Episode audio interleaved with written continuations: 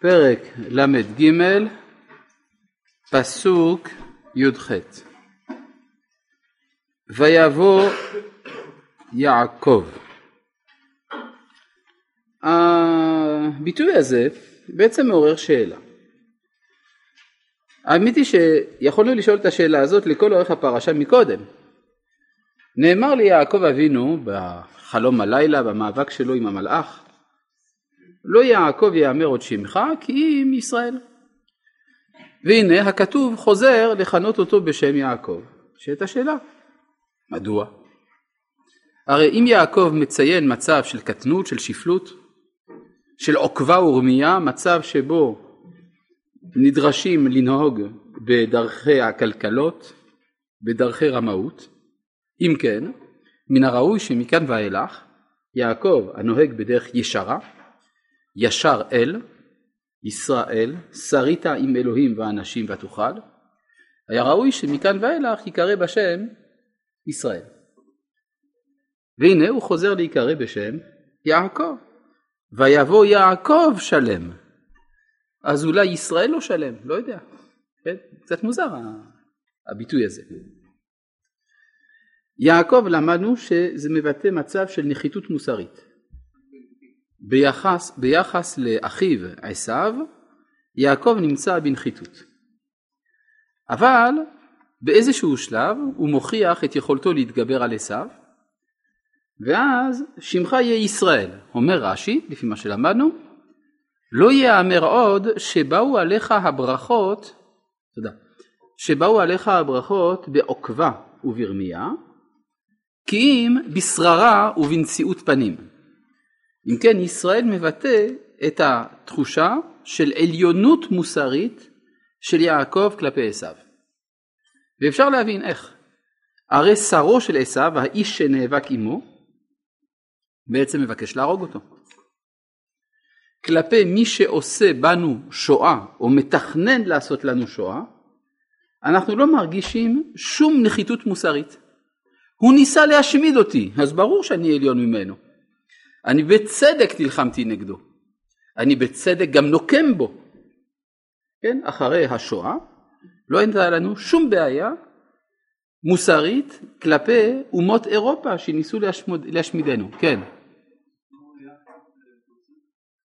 זאת לא ראייה קצת אגוצנטרית. אה, מדוע לא? כלומר, מה רע בראייה אגוצנטרית? ודאי שיש מה שנקרא מה הגנה עצמית, שמעת על המושג הזה? הגנה עצמית זה דבר מוסרי מאוד, אפילו לפי שיטת המוסר הנוצרי. כלומר, אפילו במוסר הנוצרי מקובל שבאין ברירה כאשר ניסית לפצוע את היריב והוא ניצל את רחמנותך כדי בכל זאת להתגבר עליך, אז בדלת ברירה שלפת את הרובה ו... או את האקדח כשכבר אתה פצוע וכמעט קרוב למות ואז לא הייתה לך ברירה אלא לירות בו כדאית במלך האריות אז באמת אתה יוצא ידי חובת המוסר הנוצרי גם כן, ברור? כלומר הרעיון של הקם להורגך השכם להורגו זה בנצרות עוד לא בדיוק הפנימו אבל זה שאתה נמצא במצב של הגנה עצמית זה כן הפנימו אז זה בסדר אפילו, אפילו לפי הנוצרים אנחנו בסדר. זה כלפי אדום, כלפי מי שניסה להשמידנו. אז ביחס לעשיו, יעקב כבר הופך להיות ישראל. אבל כאן יש חידוש. ויבוא יעקב שלם עיר שכם אשר בארץ כנען. בבוא מפדן ארם. כלומר, את מי יעקב פוגש עכשיו? הוא פוגש מי שישב בארץ כנען לפניו. וביחס ליושב הארץ לפניו, יש לו תחושה של נחיתות מוסרית, הוא עוד לא הוכיח את עליונותו. כלומר ביחס למשמיד מחוץ לארץ, הוא מרגיש שהוא ישראל. ביחס ליושב הארץ שהיה פה לפניו כביכול, הוא חש איזושהי נחיתות, ולכן הוא מגיע יעקב שלם ולא ישראל שלם, עיר שכם אשר בארץ כנען. הדגשה פה של ארץ כנען זה גם הבלטת הנחיתות המוסרית שהוא חש, או על כל פנים הצורך שלו לקנות את זכות קיומו כאומה. כן, בבקשה. למה הוא צריך להגדיר את עצמו לפי מי שהוא מולו? זו שאלה מאוד מעניינת. כנראה שחלק מהגדרת עצמנו זה ביחס למי שמולנו. אפילו הקדוש ברוך הוא מגדיר את עצמו ביחס למי שמולו. נכון? האינסוף יתברך, פתאום יש לו שמות. קוראים לו אלוהים, הוויה, אדוני, שדי, צבאות, אל. מאיפה זה בא כל, יא, מאיפה זה בא כל השמות האלה? ביחס למי שמולו. בכלל, זה המשמעות של היותי בעל שם. השם זה איך שקוראים לי. כן? כבדיחה המפורסמת, לא קוראים לי, אני בא לבד. נכון? אבל אם קוראים לי, אז יש לי שם. אם אני בא לבד, לא צריך שם. אז יעקב זה הגדרה שלו ביחס לזולתו. או ישראל ביחס לזולתו. ככה אנחנו בנויים, מה נעשה? כן. כן, כנען זה עבד עבדים. השאלה היא עבד עבדים למה? כן, הרי הכנען הוא עבד ליצרים שלו. כן, כפי שאנחנו רואים בפרשת נוח. אבל היה תיקון, עבד עבדים יהיה לאחיו. כלומר, במקום שיהיה עבד ליצרו, יהיה עבד לאחיו ואחיו יתקנו אותו. זה נשמע קצת פטרנליסטי. כן? צריך להוכיח שזה נכון. בואו נראה מה קורה כאן. כן. בשיעור הקודם הרב אמר ששם מעיד על המטרה, שזה משהו עצמי של בן אדם, עכשיו הרב אומר ששם זה כלפי זולתו.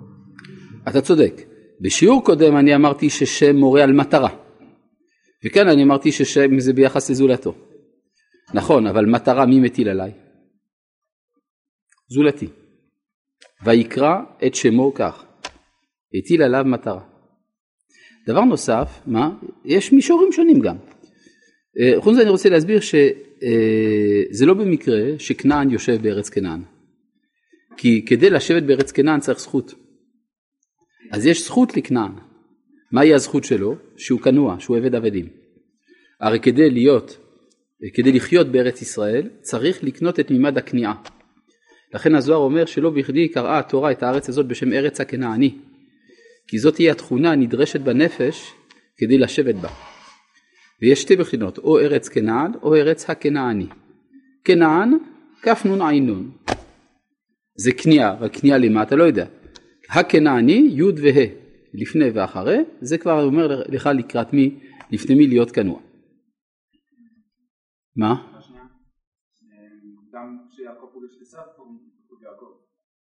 גם כשיעקב פוגש את עשיו קוראים לו יעקב. כן, אבל קוראים לו ישראל כשהוא הכניע את צרו של עשיו. כשהוא הכניע את צרו של עשיו קוראים לו ישראל. כן, יש הבדל בין האידאל לבין המציאות, אבל האידאל כבר נקבע. אבל ביחס למי? ביחס לשרו של עשיו, לא ביחס לשר של כנען. כן.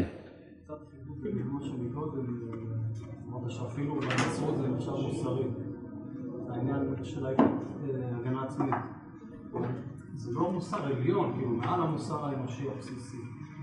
לא הבנתי. כאילו אני מנסה להבין את הנקודה המהותית של המוסר. אז בגלל שמישהו תקף אותי, מי אמר שזה באמת נכון שאני אגיע? כלומר, אתה אומר, אם מישהו תקף אותי, אולי צריך להיכנע. נכון. כלומר, כאן אתה דן בשאלה כללית יותר לגבי מהות המוסר. האם המוסר כולל רק את החסד או גם את הצדק? עבור הנצרות מוסר שווה חסד ולכן גם לפעמים צריך להיות מצב שבו אני נכנע לפני התוקף. מובן? כי האלימות היא במהותה דבר רע לפי המוסר הנוצרי. לפי היהדות האלימות איננה דבר רע, תלוי את מה היא משרתת. אם היא משרתת את הצדק, לא רק שהיא לא דבר רע, היא אפילו מחויבת.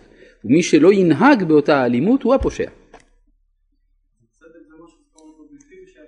בוודאי, צריך לראות מה הצדק האובייקטיבי, נכון.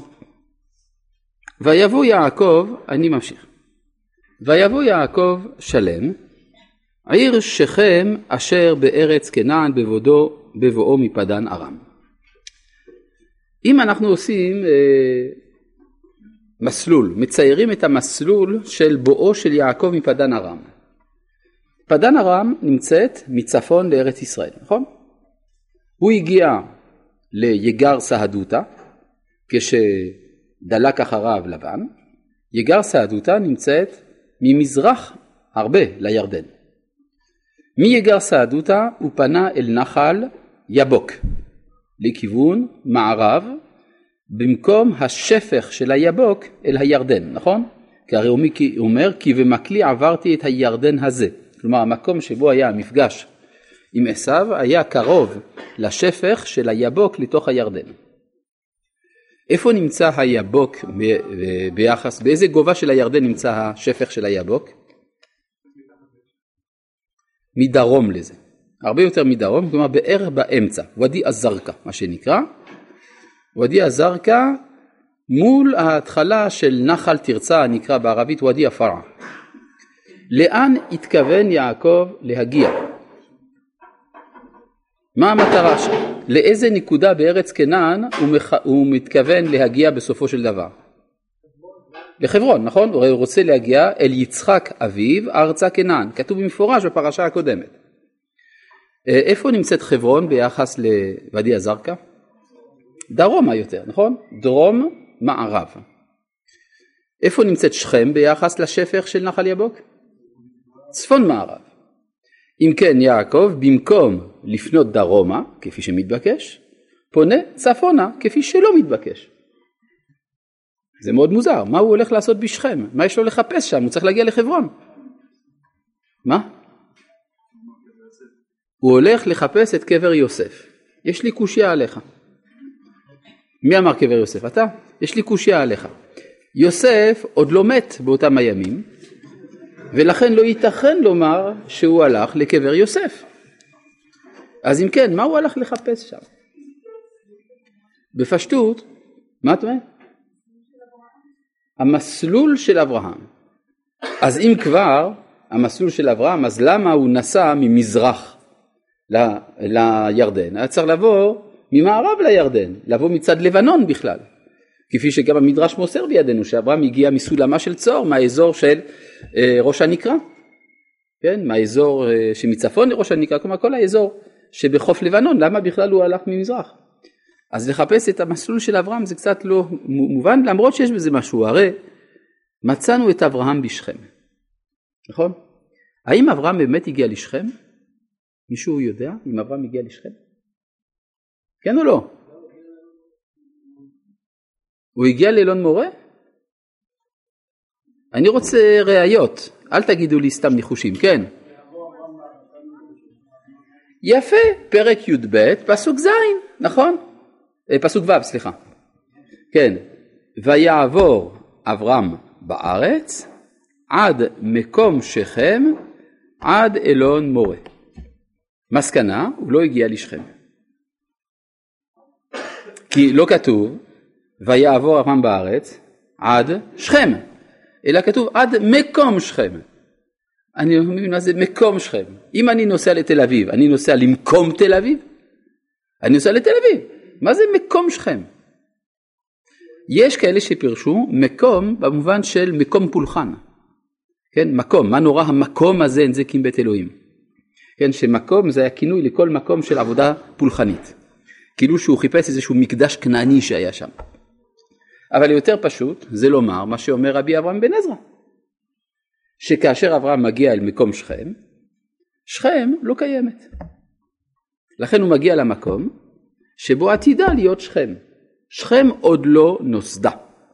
גם מבחינה ארכיאולוגית, אגב זה נכון, בתקופה של אברהם לא מצאו מהמאה ה-18 לפני הספירה שום שריד ארכיאולוגי. אם כן סביר שאברהם מגיע עד מקום שכם, כלומר המקום שבו עתידה להיות שכם. אולי יש איזה פונדק דרכים, משהו כזה, עד אילון מורה. אילון, בין שזה עץ, בין שזה מישור, זה שליטה של הטבע, לא של היישוב האנושי. אז אם כן, אברהם מגיע לשם, והוא בונה שם, מה הוא בונה שם?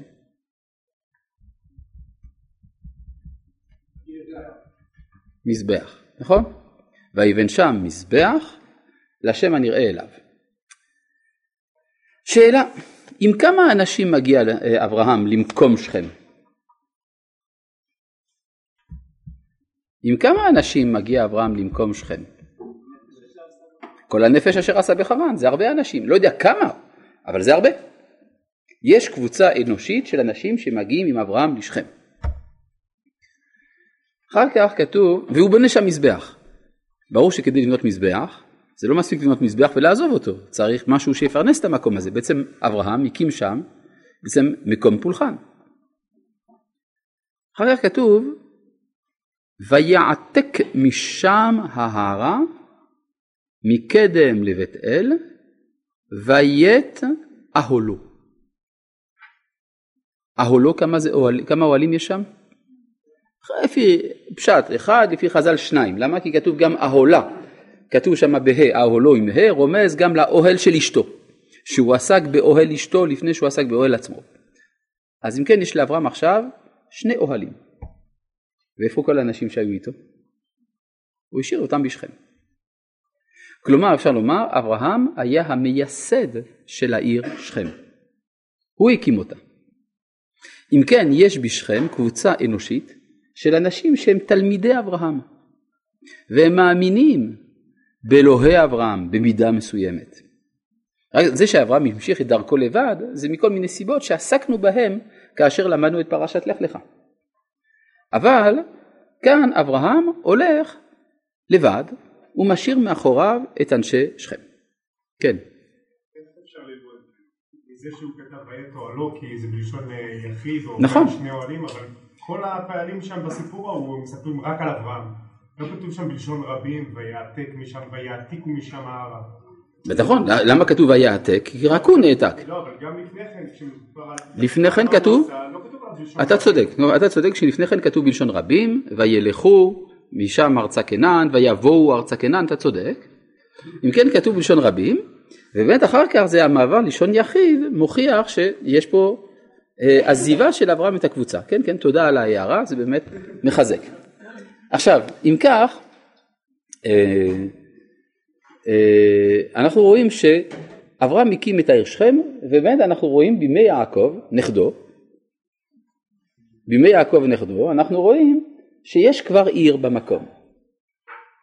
עכשיו, אם אנחנו מנסים להבין מה בעצם המצב של יעקב כאשר הוא בא מפדן ארם. יש לו התחלה של הגרעין הלאומי. הוא עצמו, ארבע נשים, 12 ילדים, נכון? הוא עצמו, ארבע נשים, ארבע, 12 ילדים, מה אתה אומר? 11 ילדים, כלומר אתה חושב שבנות זה לא אנשים, זה מה שאתה אמרת, כן? אתה אומר שיש לו רק 11 ילדים, אני חשבתי שיש לו 12, אלא מה? אתה החלטת שבנות לא, לא נחשבות, נכון? ככה התורה אומרת. ככה אתה, איפה ראית שהתורה אומרת ככה? אומרים בתקשורת שככה אומרת, אבל אני לא יודע, אצלי אני רואה שיש ל, ליעקב 12 ילדים. 11 מהם הם בנים, ויש לו עוד ילד שהיא בת, נכון? עכשיו, מ-11 הבנים ייוולדו 11 שבטים. האמת היא שעתיד להיוולד לו עוד בן. ואז יהיו 12 שבטים זכריים. ומה עם דינה? מה היא תעשה? גם היא תקים שבט. את השבט השלוש עשרה, והיא צריכה בשביל זה להתחתן, לא? איך אפשר להקים שבט בלי להתחתן? עם מי היא תתחתן? עם אחד מאומות העולם. כלומר, בתוך הבית של יעקב אבינו, יש 12, 12 שבטים ישראליים ויש שבט נוסף שהוא השבט של אומות העולם שמקיים, שמקיים את היסוד האוניברסלי של המסר של בית אברהם. נכון? אתם זוכרים שדיברנו על זה שלאברהם אבינו לא הייתה בת. זוכרים למה לא הייתה לו בת? כדי שלא יוכנס גורם זר לתוך היווצרות הזהות הישראלית. אבל יעקב אבינו שפט שהנה הגיע הזמן והראיה נולדה לו בת. אם כן הגיע הזמן לשתף את אומות העולם בבניין האומה.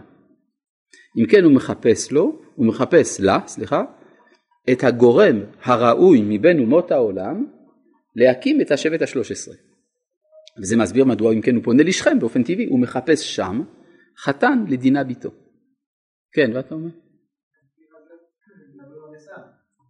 זהו, מי הוא המועמד הרצוי? חז"ל אומרים שהמועמד המתאים ביותר היה עשיו. ולכן באים בטענות על יעקב אבינו שהוא החביא את דינה, הרי אנחנו רואים שבהשתחוויה מול עשיו דינה לא נמצאת. אז הוא החביא אותה. חז"ל אומרים אתה לא בסדר, היית צריך לקחת את עשיו. וסך הכל היא הייתה בת כמה? שמונה בערך. עשיו היה בן? תשעים ושמונה. אז על תשעים שנה הפרש אתה עושה בעיות? אבל ככה חז"ל אומרים, כן? מה סך הכל ילדה בת שמונה, היא כבר יכולה כבר להתחתן. מה? כן, כן, ברור, צריך להבין מה המשמעות של הדברים האלה. האם חז"ל התכוונו ברצינות שזקן בן 98 יתחתן עם ילדה בת שמונה? מה? ודאי שלא, ודאי שלא התכוונו דברים כאלה. אלא התכוונו שאחד מצאצאי עשיו, מהראויים ביותר, יתחתן עם דינה, זה הכוונה. אבל חז"ל מקצרים הליכים, כי הם רוצים להסביר לך את המהות. המהות היא שעשיו הוא בעלה של דינה. איך זה מתממש הלכה למעשה? מחפשים במשפחה מי שמתאים. מובן? זאת אומרת שאנחנו צריכים להקים את השבט השלוש עשרה על ידי ההצטרפות של הכוחות העשוויים. בדיוק כמו שיעקב לקח לאישה את לאה שהייתה מיועדת להיות אשתו של עשיו. כמו שיעקב לקח את הברכות מעשיו, את הבכורה מעשיו. את שמו ישראל לקח משרו של עשיו. אז היה צריך לצרף את עשיו לתוך האומה, ואז הייתה נולדת אומה ישראלית, משהו משהו, מדוגמת, והיא הייתה מביאה גאולה לעולם. לא רצה יעקב, אולי בצדק, כלומר צריך להבין, אולי המצב של עשיו במצב הזה הוא עדיין לא ראוי להצטרפות, ואז הוא הולך לחפש אצל יושבי הארץ. את, אצל הצדיקים שבין יושבי הארץ, את מי שיכול להתחתן עם דינה. כן, יש איזה, מה? זהו, אז השאלה איך עושים את זה. כלומר, במהלך ההיסטוריה ראינו מספר פעמים שהיהודים היו משוכנעים שהם מצאו את השבט השלוש עשרה. למשל, כשהייתה האמנציפציה במהפכה הצרפתית. פתאום היהודים שמעו את בני אדום אומרים אנחנו בעד חירות, שוויון, אחווה. היהודים הרימו לא רק גבה אחת אלא שתי גבות. אמרו מה? בני אדום מדברים בשפה של עם ישראל? הגיע המשיח לפריס. לא, זה באמת, כך צריך להבין, ככה הם ראו את זה. כן, כאשר אה, נפוליאון הקים את הסנהדרין הגדולה וכל, זה, זה עשה רושם גדול על היהודים. ראו שזה לא בדיוק עובד. אבל זה, בשביל, זה צריך ללמוד היסטוריה כללית. אחר כך השתכנעו במהלך המאה ה-19 כשרעיון האמנציפציה התפשט במרכז אירופה שהמשיח נמצא בברלין. והייתה איזושהי אכזבה. אבל היו רעיונות כאלה בין רבנים שהתפקיד של עם ישראל זה להשפיע קדושה בתוך התרבות הגרמנית ולכן צריך להיות נאמנים למדינה הגרמנית ומתוך כך להביא קדושה לעולם. אחר כך זה הסתבך קצת יותר במאה ה-20 היה רעיון שאולי המשיח הגיע למוסקבה וזה מסביר את הנהירה הגדולה של חלק מיושבי בית המדרש של המפלגה הקומוניסטית. אומרים שכאשר לנין היה יוצא מהפוליטביורו היה מניין היה אפשר להתפלל מנחה. זאת אומרת וכולם היו בחורי ישיבות לשעבר שידעו טוב מאוד להתפלל. כלומר יש איזה מין רעיון כזאת, כזה של התמזגות עם הטוב, מה שנראה כטובים שבאומות. וגם פה יעקב אבינו פונה אל שכם. הוא סבור שיש שם מה לעשות. כן? ויש רק בעיה אחת. כל פעם שהיה ניסיון כזה, התברר בצורה כואבת שאותו גוי נשאר ברברי. למרות הניסי... הניסיונות הקוסמטיים. וכאן צריך להבין מה כתוב כאן. כתוב וייחן את פני העיר.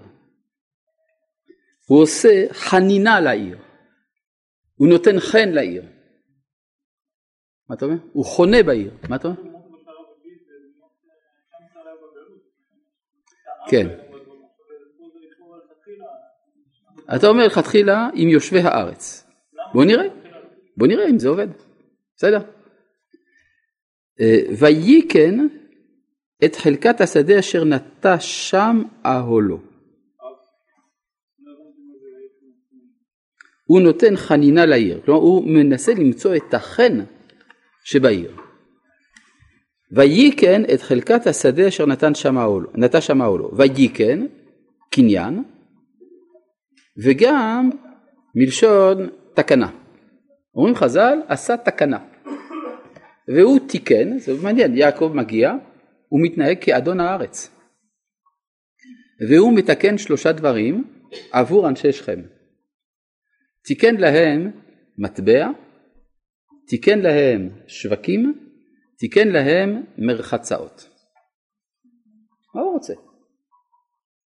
הוא רוצה ללמד אותם איך מתחתנים לפי תורת ישראל.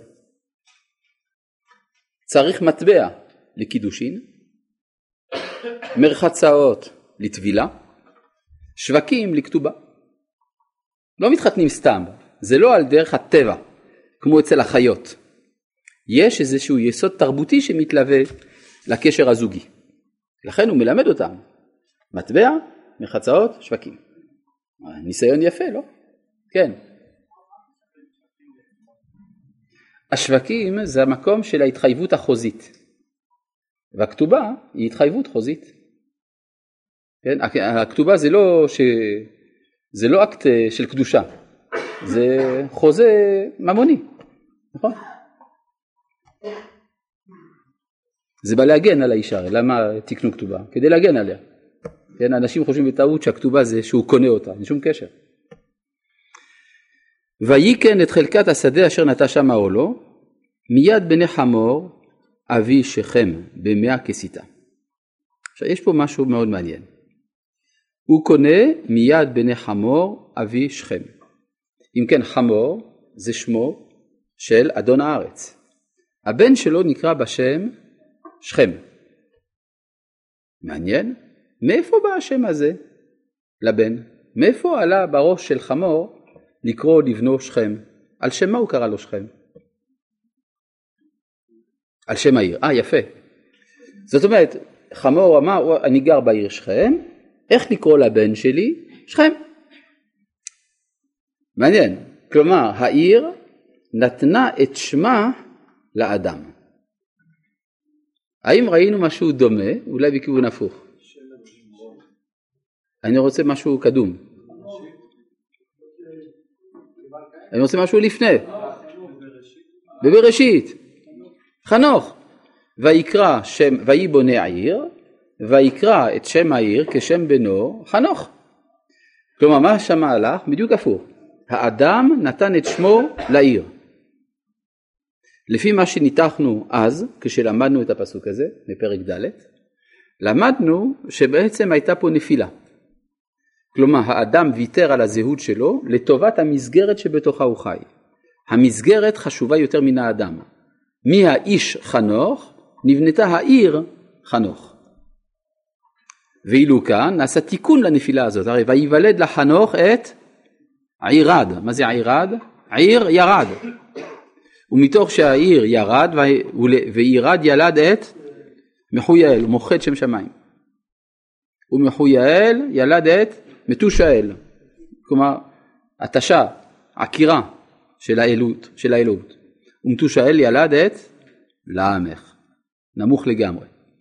אבל אה, כאן יש תיקון, העיר מחזירה את שמה אל האדם. אם כן, יש תקווה שאפשר לעשות מזה משהו. מה? הייתה ירידה בגלל שהאדם הפסיק להיות הוא בעל השם, הפסיק הוא להיות הנושא, והעיר הפכה להיות הנושא. כלומר האדם מגדיר את עצמו על פי המסגרת שבתוכה הוא חי, במקום שהמסגרת תהיה מוגדרת על פי האדם. אם כן אצל חנוך הייתה נפילה, וכאן הייתה עלייה בחזרה. ויקרא את שם העיר כשם בנו חנוך, וכאן העיר מחזירה את שמה אל האדם, אם כן יש תקווה.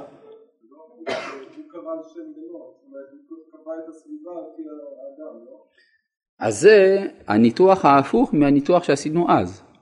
האם אנחנו צריכים לחזור על כל מה שהסברנו אז כדי להוכיח שהקריאה הזאת היא הנכונה? מה אתה אומר? אפילו לא, כי הרי כבר פה עכשיו אני עשיתי קצת חזרה. לכן הבאתי עירד, מחויעל, מתושאל, למך, כדי להראות שזאת הכוונה של הכתוב. אמת או לא? אגב, היה גוי אחד, קראו לו אלכסנדר, ממקדוניה. כל מקום שהגיע, הקים עוד אלכסנדריה. יש איזה עשרים אלכסנדריות שהוא הקים. כן? כלומר, הוא ויתר על עצמו, ובעצם מה שחשוב עכשיו, אלכסנדריה זה המקום. כן, מה אתה אומר? מה פירוש השם חמור? חמור זה, מי אמר שזה שם לא טוב? יש גם שם זאב, אריה, דוב, כן? חמור, חמור זה מי שיכול לשאת, ויית שכמו לסבול, כן? יש לו יכולת של, של סבל, של נשיאה. מה הוא נושא? הוא נושא עליו את העול של כל הגורל האנושי. הוא רוצה לתקן את העולם, החמור הזה. לכן הזוהר אומר גם חמור זה ראשי תיבות, חכם, מחוכם ורב רבנן. זה חמור. מה? יש כל מיני הסברים, כן. עכשיו אני רק רוצה בבקשה, אז תסתכלו, תחזיקו את הדף, כן, אני יודע שצריך לתת הוראות מדויקות, תחזיקו את הדף, אבל תסתכלו לרגע אחד בפרק ד', פסוק אה, י"ז. פרק ד' פסוק י"ז. וידע קין את אשתו וטהר ותלד את חנוך ויהי בו נעיר ויקרא שם העיר כשם בנו חנוך.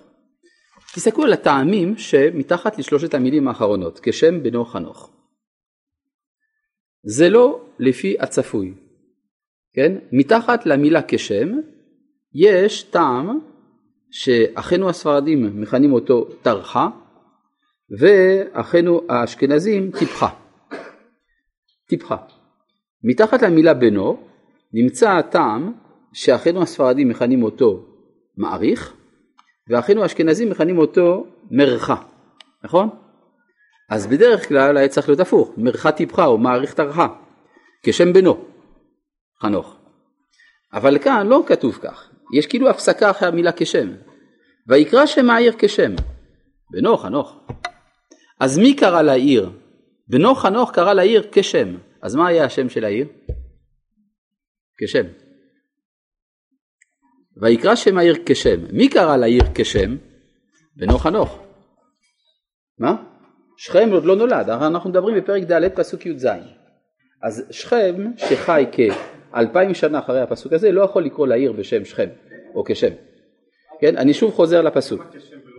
ויקרא שם העיר כשם, בנו חנוך. אז מי קרא לעיר כשם? בנו חנוך. לא שכם, כן, שכם עוד לא נולד. כן, מה אתה אומר? למה לא שם? אז זהו, מה זה כשם? הוא קורא כשם שלו. כלומר, נכון שלעיר קראו חנוך, אבל קוראים לה כשם, כשם שלו. זאת אומרת, יש פה משהו שהוא בערך, זה עוד לא השם ממש, אלא יש כף הדמיון, זה משהו שמנסה רק להעתיק, כמו קוף אחרי האדם. אז כשם, מה קורה בעיר שכם? הכף נכנסה פנימה, כן? אז יש כבר התחלה של התיקון. אבל זה כנראה לא הספיק, היה צריך שהכף תעבור לסוף, כי אם ישראל יהיה שמך, ש"מ כף, כן? אז כל פנים, טוב זה רמזים, אבל בואו נחזור אם כן לפרק ל"ד, פסוק י"ט, ל"ד, י"ט, ויהי כן את חלקת השדה אשר נטע שם אהולו מיד בני חמור אבי שכם במאה כסיתה ויצב שם מזבח ויקרא לו אל אלוהי ישראל. איך שלא נפרש את הפסוק הזה רואים כאן כוונה של יעקב להתחיל לתפקד בתור ישראל, ויקרא לו אל אלוהי ישראל. אז מי קרא בדיוק למי מה, יש בזה כמה פירושים, היינו ברש"י. עכשיו, כן.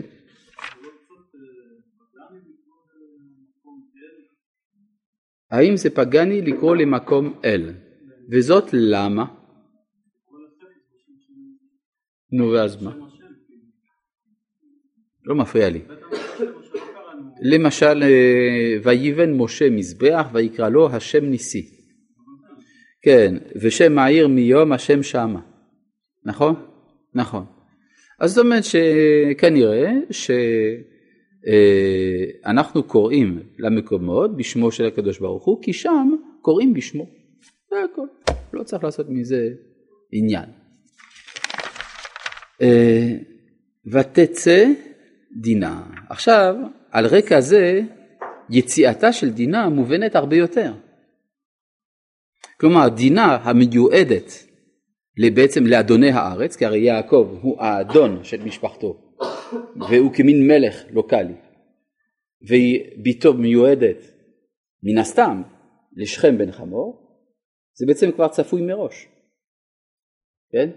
אז היא יוצאת לראות, לראות בבנות הארץ. ותצא דינה בת לאה אשר ילדה ליעקב לראות בבנות הארץ. וירא אותה שכם בן חמור החיבי נשיא הארץ ויקח אותה וישכב אותה ויעניה. למה? אפשר להגיד סתם מקרה רגיל של אונס של אדם ברברי חסר נימוסים אבל אולי הייתה לו תחושה אחרת לגמרי כלומר דרך ה... אפשר לומר דרך האינטואיציות, נגיד דרך הנטיות הטבעיות החריפות של הימים הקדמוניים, מסתתרות אינטואיציות. הוא חש ששם נמצא הכוח של הגאולה. הוא רוצה להידבק בבית יעקב, זה חשוב לו, וזה אצלו בא לידי ביטוי בבת.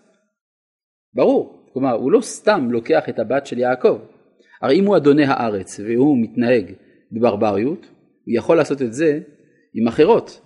למה להסתבך עם יעקב שהוא ראש השבט הנגדי? אלא כנראה שיש לו כוונה עמוקה מאוד בדבר הזה, למרות רשעותו, אפשר לחפש מאחורי זה את הניצוצות העמוקים, של הניסיון להתחבר אל כוח החיים, בדיוק כמו שמצאנו אצל פרעה ואבימלך שגנבו את שרה, ואצל אבימלך השני שגנב את רבקה, כך אנחנו רואים אצל שכם בן חמור שגונב את דינה. כן, מה אתה אומר?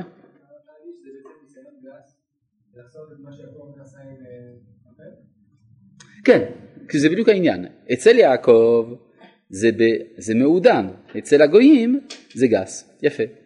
כלומר יש הרבה דברים שאנחנו רואים שעברו עידון, סובלימציה בתוך עם ישראל, ואצל האומות נשארו בגסותם.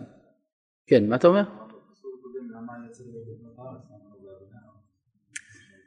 למה שהיא לא תראה באדוני הארץ? כי היא צנועה. היא כן, זה שבת מתרועה עם בנות זה בסדר. היא לא צריכה לחפש את הבן, זה לא התפקיד שלה, נכון? וירא אותה שכם בן חמור אחיו נשיא הארץ ויקח אותה ישכב אותה ועניה ותדבק נפשו בדינה בית יעקב ויאהב את הנערה וידבר על לב הנערה. עכשיו אני שואל אתכם שאלה, איפה זה קרה? איפה זה קרה הסיפור הזה? זה קרה בין האוהל של יעקב לכניסה לעיר שכם, נכון? סך הכל זה שטח די קטן. ברור? איך יודעים את זה? כתוב ויחן את פני העיר. מה זה, ויה... מה זה פני העיר? בתנ"ך כל מקום שכתוב פני מקום מסוים זה צד מזרח, נכון? צד מזרח של העיר. עכשיו אם אנחנו, כמו שפני המשכן קדמה. ואם אנחנו מחפשים, היום, הרי איפה המקום הזה שבו יעקב נטע או לא? זה המקום שלימים היה קברו של יוסף, נכון? כתוב בספר יהושע, ואת עצמות יוסף אשר העלו בני ישראל מארץ מצרים, קברו בשכם בחלקת השדה אשר קנה יעקב מת בני חמור אבי שכם בימי הכסיתה. אם כן המקום הזה הוא קבר יוסף. עכשיו אם אנחנו מחפשים איפה נמצא השער המזרחי של העיר ביחס לקבר יוסף, פשוט מי שמכיר את הטופוגרפיה שם, השער הכנעני הקדום מהתקופה של האבות, קיים עד עצם היום הזה, אפשר לראות, אפשר לעבור שמה במקום שבו נכנסו אה, אה, שמעון ולוי, אני אישית זכיתי להיכנס שם בין שני האבנים שדרכם נכנסו שמעון ולוי, אפשר לפספס, זה בדיוק 50 מטר של ירידה תלולה, מן השער עד הקבר של יוסף. כלומר בתוך האזור הזה שם היה המעשה של האונס של דינה. אז אי אפשר לחפש רחוק.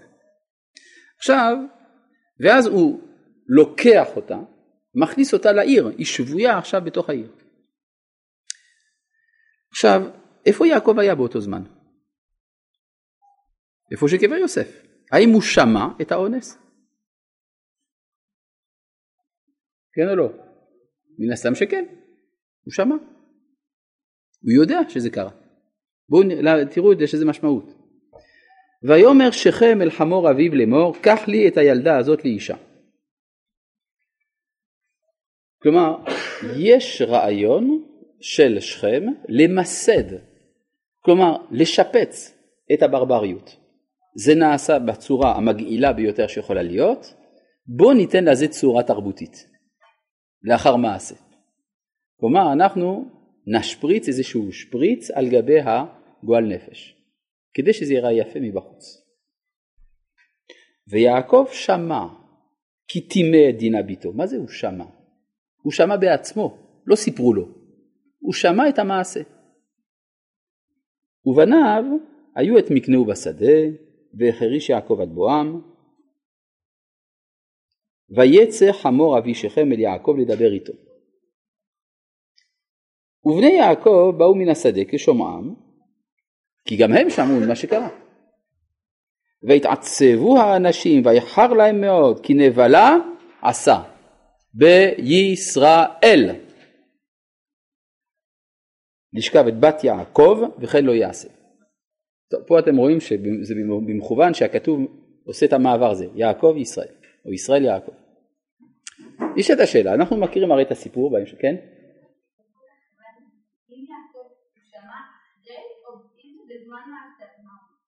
כן. למה זה נשמע נורא ואיום? נו, ואז מה את רוצה שהוא יעשה? מה את רוצה שהוא יעשה? תגידי, מה את רוצה שהוא יעשה? אין לו אף אחד, הוא לבד באוהל. הבניו היו את מקנהו בשדה. מה את רוצה שהוא יעשה? הוא בן מאה. לא, באמת. אני מבין את זה. כן? זה פרטים אה, פלסטיים. כן. כן. ברור. עכשיו, אה, כן.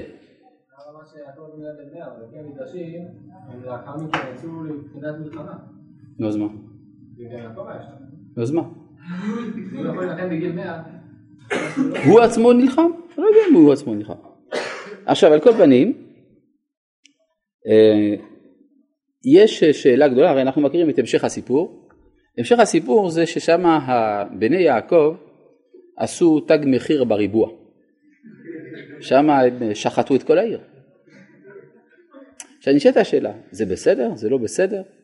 רמב"ם, רמב"ן, מדרשים, מפרשים מכל הכיוונים, אלה מגנים, אלה לא מגנים, אלה אומרים זה חצי בסדר, אלה אומרים שזה היה לגמרי בסדר, בקיצור, כל מיני דברים. לא ניכנס כעת לפרטים של כל המחלוקת הזאת, אני רק רוצה להביא דעת המהר"ל מפראג. המהר"ל מפראג אומר דבר עמוק ביותר. המהר"ל אומר כל המחלוקת בין המפרשים אם זה היה בסדר או לא בסדר לא, לא לעניין. למה? כי בעצם זאת הייתה מלחמת אומה באומה. איך פורצת מלחמת אומה באומה? על ידי תקרית גבול. עכשיו אם תקרית גבול, אם אנחנו רואים את התקרית עצמה אז היא צריכה להישפט מצד עצמה כדבר קטן. נגיד מישהו עקר את, ה, את העצים של השכן. טוב, אז מה צריך לעשות? לשלם את העצים, לשתול מחדש, להטיל קנס.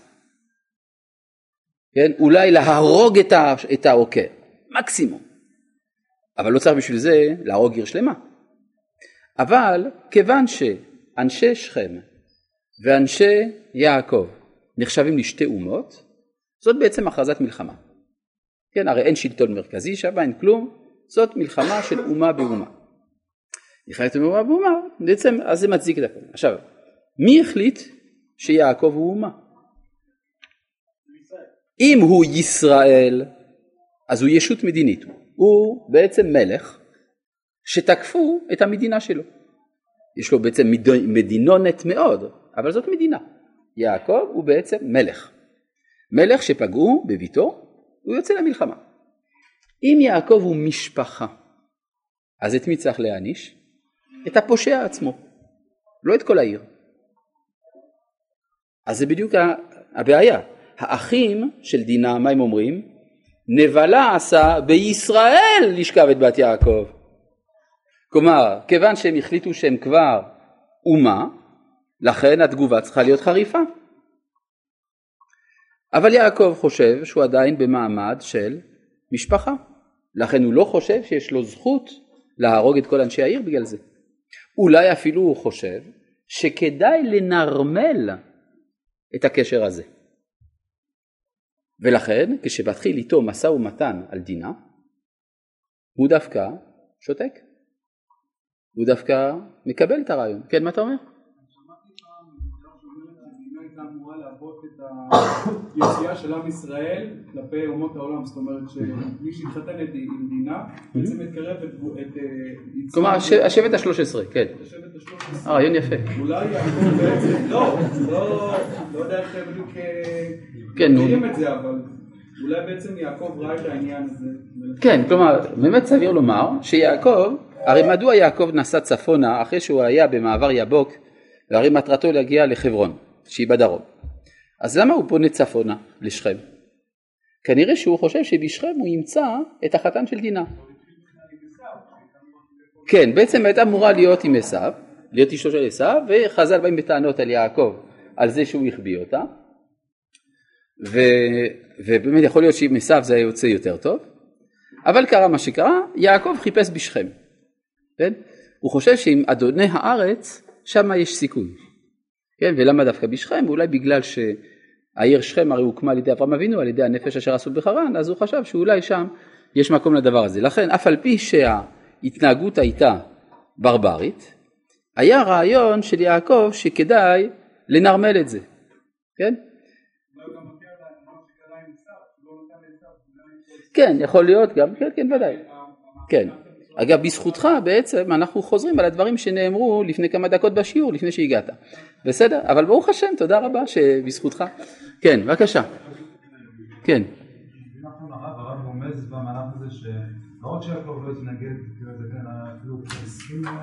זה מה שכתוב. הנה בוא נראה. אני לא, אני, אני לא יודע אם זה קשה או לא קשה, אני יודע מה כתוב. אני, מה, לש, מה יש להיות כתוב, אני להבין. כן? אז כתוב, וכן לא יעשה, וידבר חמור איתם לאמור, שכם בני חשקה נפשו בביתכם, תנודה אותה לא לאישה, והתחתנו אותנו, בנותיכם תיתנו לנו, ואת בנותינו תיקחו לכם, ואיתנו תשבו, והארץ תהיה לפניכם, שבו ושכרוה ויחזו בה. ויאמר שכם אל אביה ולאחיה, אמצא חד מעיניכם, ואשר תאמרו אליי, אתן. הרבו עליי מאוד מוהר ומתן, כלומר כל הדברים שנוהגים לתת, כתובה וכל מיני מתנות, ואתנה כאשר תאמרו אליי, ותנו לי את הנערה לאישה. כלומר, יש פה משא ומתן, הם רוצים בעצם להתאחד עם עם ישראל. כן, בבקשה. אתה שואל מדוע פעם שנייה כתוב נערה בלי ה', זאת אומרת שלפעם הראשונה לא קשה לך. בפעם הראשונה זה ברור לך, רק הפעם, אתה לא מבין למה פעמיים. למה? אז זו שאלה שלישית עכשיו. למה כתוב נערה בליהה? יש לזה כל מיני סיבות. הסיבה הפשוטה היא משום שכיוון שדינה היא בעלת יוזמה ותצא דינה, אז היא אקטיבית, היא כמו נער. כן, בבקשה. בעצם אם זה אומה צריך להגיב בחומרה? למה יכולה להתקשר?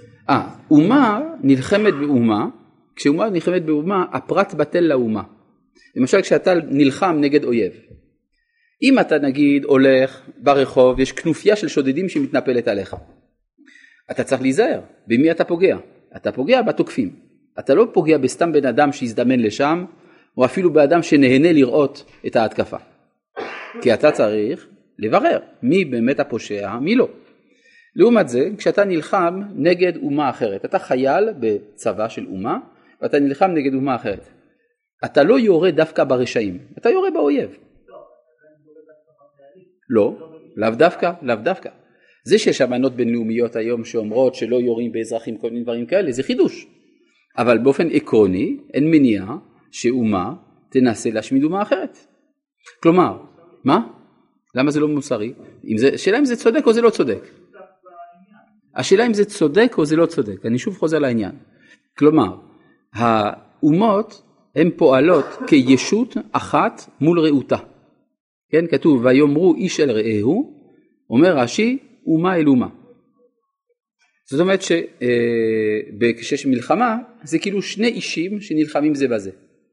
ולכן כשאתה נגיד אתה נלחם ישירות נגד מישהו אחר, אתה לא אומר יד ימין שלו היא האויב שלי, אבל יד שמאל שלו לא עשתה, לא עשתה לי כלום, כי הרי הוא לא החזיק נשק ביד שמאל. אלא אתה תפגע ביד שמאל אם זה יכול למנוע ממנו להפעיל את יד ימין. ברור? ולכן הפגיעה באזרחים באופן עקרוני היא מותרת. אלא שיש החלטה עכשיו של הקהילה הבינלאומית, אנחנו נמנעים גם מפגיעה באזרחים, מובן? אבל זה לא שזה לא מוסרי. זה, זה התעדות, כן, זה עידון של האנושות, כן, ודאי. אתה אומר? זה יוצא שכל חלק באומה הוא בעצם שייך לה להילחם, יש לו מין רצון פנימי. כן, אזרח זה חייל אה, במדים אזרחיים, כלומר זה חייל בלי מדים, כן. ששכם ודאי הם אומה, כי הכל הנידון האם יעקב רואה את עצמו כאומה או לא. נכון. שכם ודאי הם כולם חלק מהמאבק הזה. כן, בדיוק. אז אה, כאילו מה, אה, מה נפקא מינה שלי אם יעקב הוא אומה או לא, כי תמיד אני יכול לתקוף את כולם, הם כולם חלק מהמאבק. לא, כי השאלה היא מי, מי זה היה שכם? הרי שכם הוא גם אדם פרטי, אבל הוא פועל כאן במסגרת של התקפה לאומית. כי הרי הוא רוצה להתאחד אחר כך, נהיה לעם אחד. ברור? גם העיר שכם כנראה הייתה מעטת מספר, הרי הם רוצים להתאחד עם יעקב ומשפחתו וכנראה גם הנלווים אליו, כמה כבר אנשים יש כאן? אלף איש מקסימום, כן? אז כנראה שגם בשכם לא היו הרבה אנשים, כן? מה אתה אומר? השאלה היא, לא אבל אומה לא פועלת מול יחיד, יש אומה מול אומה. אז אם, אם יעקב הוא לא אומה, אז גם שכם הם לא אומה בנושא הזה. כן.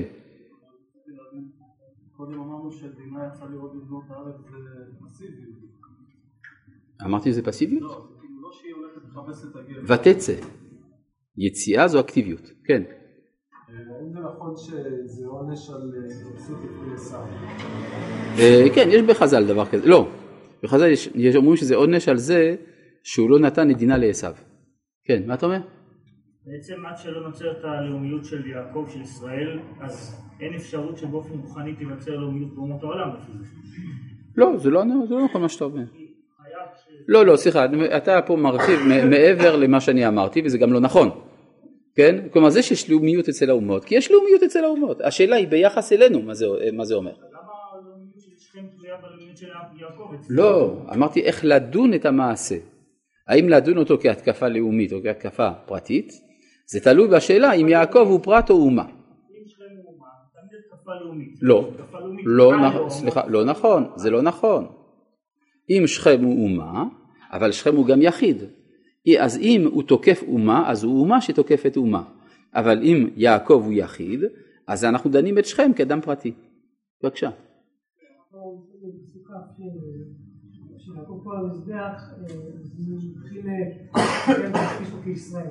נכון. נכון, נכון, ודאי. כי השאלה היא מי קרא למקום אל אלוהי ישראל? האם זה יעקב או הקדוש ברוך הוא? זה המחלוקת שמובאת ברש"י. אז על זה יש ספק. כן, מה אתה אומר? גם אם יעקב לא מסתכל בתור אומה, הוא לא חושב אפילו להוכיח אותו על הצורה את זה? כנראה שיעקב חושב שמה שיותר חשוב עכשיו זה לנרמל את המצב.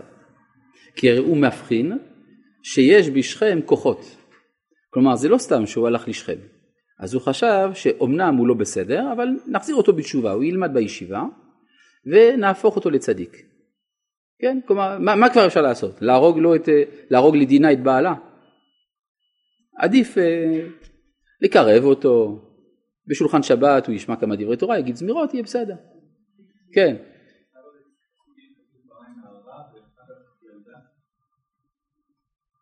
רגע, בפסוק, כן, למה כתוב ילדה? כלומר, למה בהתחלה כתוב נערה, ואחר כך ילדה? אינני יודע. זה נורא, נכון? אבל ככה זה, אין אדם מושלם. כן, מה אתה אומר? כל אה, זה לגיטימי להרוג את כולם במלחמה, אז למה יש אה, הרגשה בזרע עמלק, נשים וטף? לא הבנתי את השאלה. אם זה לגיטימי, אז למה צריך את ההרגשה דווקא להרוג גם את הנשים וגם את הטף וגם את כולם? לגיטימי, זה יש הבדל בין לגיטימי לנצרך. כן, בבקשה. הרב, רציתי לדעת למה בפסוק י"ג כתוב ויענו בני יעקב, אבל הם רואים את עצמם בתור בני ישראל. נכון, יפה, יפה. אבל מה שאתה שואל, סליחה, סליחה, סליחה, סליחה, רגע, רגע, רגע, לפני שאתה ממשיך את השאלה. אתה שואל על פסוק שעוד לא למדנו, ולכן אני לא מכיר אותו. אני הגעתי בעוני רק לפסוק י"ב. בסדר?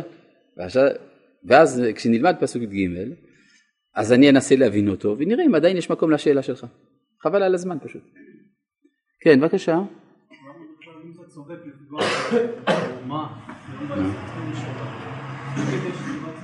נו.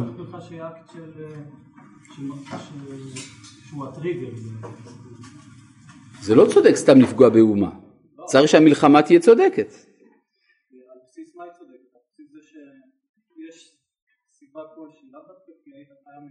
הסיבה, תקרית הגבול היא תירוץ, אבל צריך לברר, צריך לברר אם המלחמה בכללה צודקת. כן. ודאי. פסוק י"ג, כן,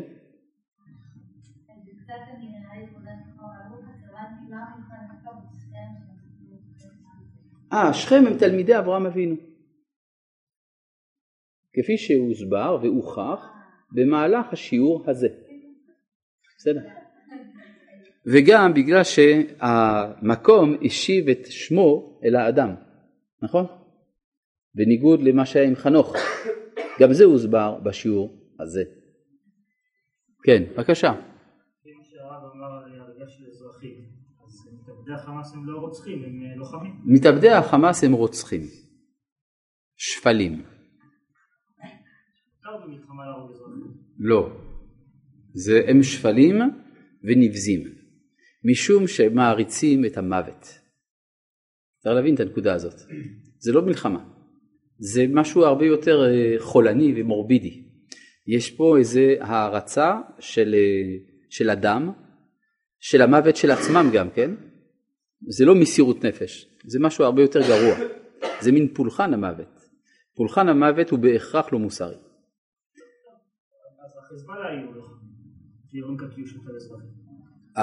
החיזבאללה הם רשעים בגלל שהם עושים מלחמה לא צודקת. כי המלחמה היא לא צודקת, ברגע שאדם משתתף במלחמה לא צודקת אז הוא פושע. הוא פושע, הוא רוצח. כי הרי מלחמה זה הריגת אנשים. ברור? הלאה. והיה, חוץ מזה אם תשים לב בקללות בפרשת כי תבוא נאמר גוי עז פנים אשר לא יישא פנים לזקן ונער לא יכון. כי אין זה דרכם של ישראל להרוג סתם אנשים, אלא אם כן יש צורך. זה לא סתם, כן? זה שהוא אזרח זה עוד לא עושה אותו חסין, אבל יש בכל זאת גבולות, יש בכל זאת דירוג. ויענו, אני רוצה לקרוא את פסוק י"ג אם תרשו לי. ויענו בני יעקב את שכם ואת חמור אביו במרמה. כלומר מרמים אותו. הם אומרים אנחנו בני יעקב, אנחנו מקבלים את התזה של אבא. הם עושים כאילו שהם בני יעקב, ויענו בני יעקב את שכם וחמור אביו במרמה וידברו. אשר טימא דינה אחותם. ואמרו עליהם לא נוכל לעשות דבר הזה, לתחתנו לאיש אשר לא עורלה, כי חרפה היא לנו. אך בזאת נאות לכם, תהיו חמונו, לאמול לכם כל זכר, ונתנו את בנותינו לכם, ואת בנותיכם ניקח לנו, וישבנו איתכם והיינו לעם אחד, ואם לא תשמעו אלינו לאמול, ולקחנו את ביתנו, והלכנו. מרמים. טוב, עד כאן להיום. שלום.